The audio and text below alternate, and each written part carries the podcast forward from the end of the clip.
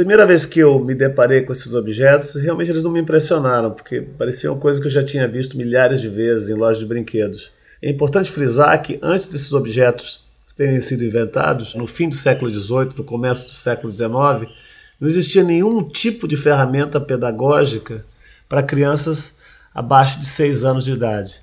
Na verdade, as crianças abaixo de 6 anos eram consideradas incapazes de aprender qualquer coisa. Ao contrário da maioria dos pensadores de sua época, Froebel acreditava e apostava no potencial cognitivo da criança mais jovem.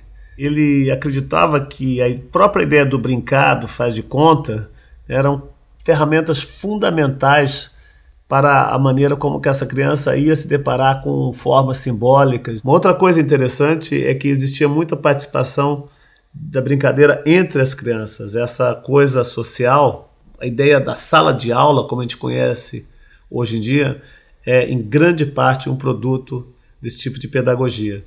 A pedagogia do Froebel está sistematizada em torno de ideias, as quais ele caracterizou como dons e ocupações.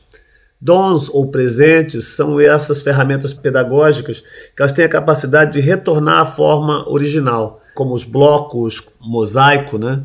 É, o aluno era encorajado a explorar aquilo e depois ele podia guardar numa caixa de novo, aquilo voltava ao que era para ele poder refazer aquela experiência. Isso tinha um pouco a ver também com a ideia das, do conhecimento das formas que ele é, promovia. Existiam no seu, no seu método três tipos de formas: formas vitais, formas de conhecimento e formas de beleza. Isso está muito relacionado com os dons. Né? As formas vitais elas consistiam na relação do conhecimento né, de formas naturais muito básicas, né, a esfera, o cubo. E as formas de conhecimento era baseado na relação entre essas formas, né, ou a relação do homem com essas formas. E as formas de beleza, né, elas eram mais para a exploração estética desse material. A ideia de modernismo ela sempre foi relacionada ao conjunto de transformações é, econômicas, sociais, políticas, né, que ocorreram é, desde o meado do século XIX é, até o começo do século XX. Mas, na verdade, a gente esquece que muito disso tem a ver com uma maneira como os protagonistas desse movimento né, começaram a se relacionar com o mundo que os cercava. Isso tem muito a ver com a educação e, principalmente, com a educação que eles obtiveram através do sistema de jardim da infância inventado por Froebel. Não é nenhuma coincidência que todos os grandes mestres do modernismo, ou grande parte deles, como é, Mondrian, Kandinsky, Klee, Frank Lloyd Wright, Lewis, foram expostos né, a esse tipo de educação.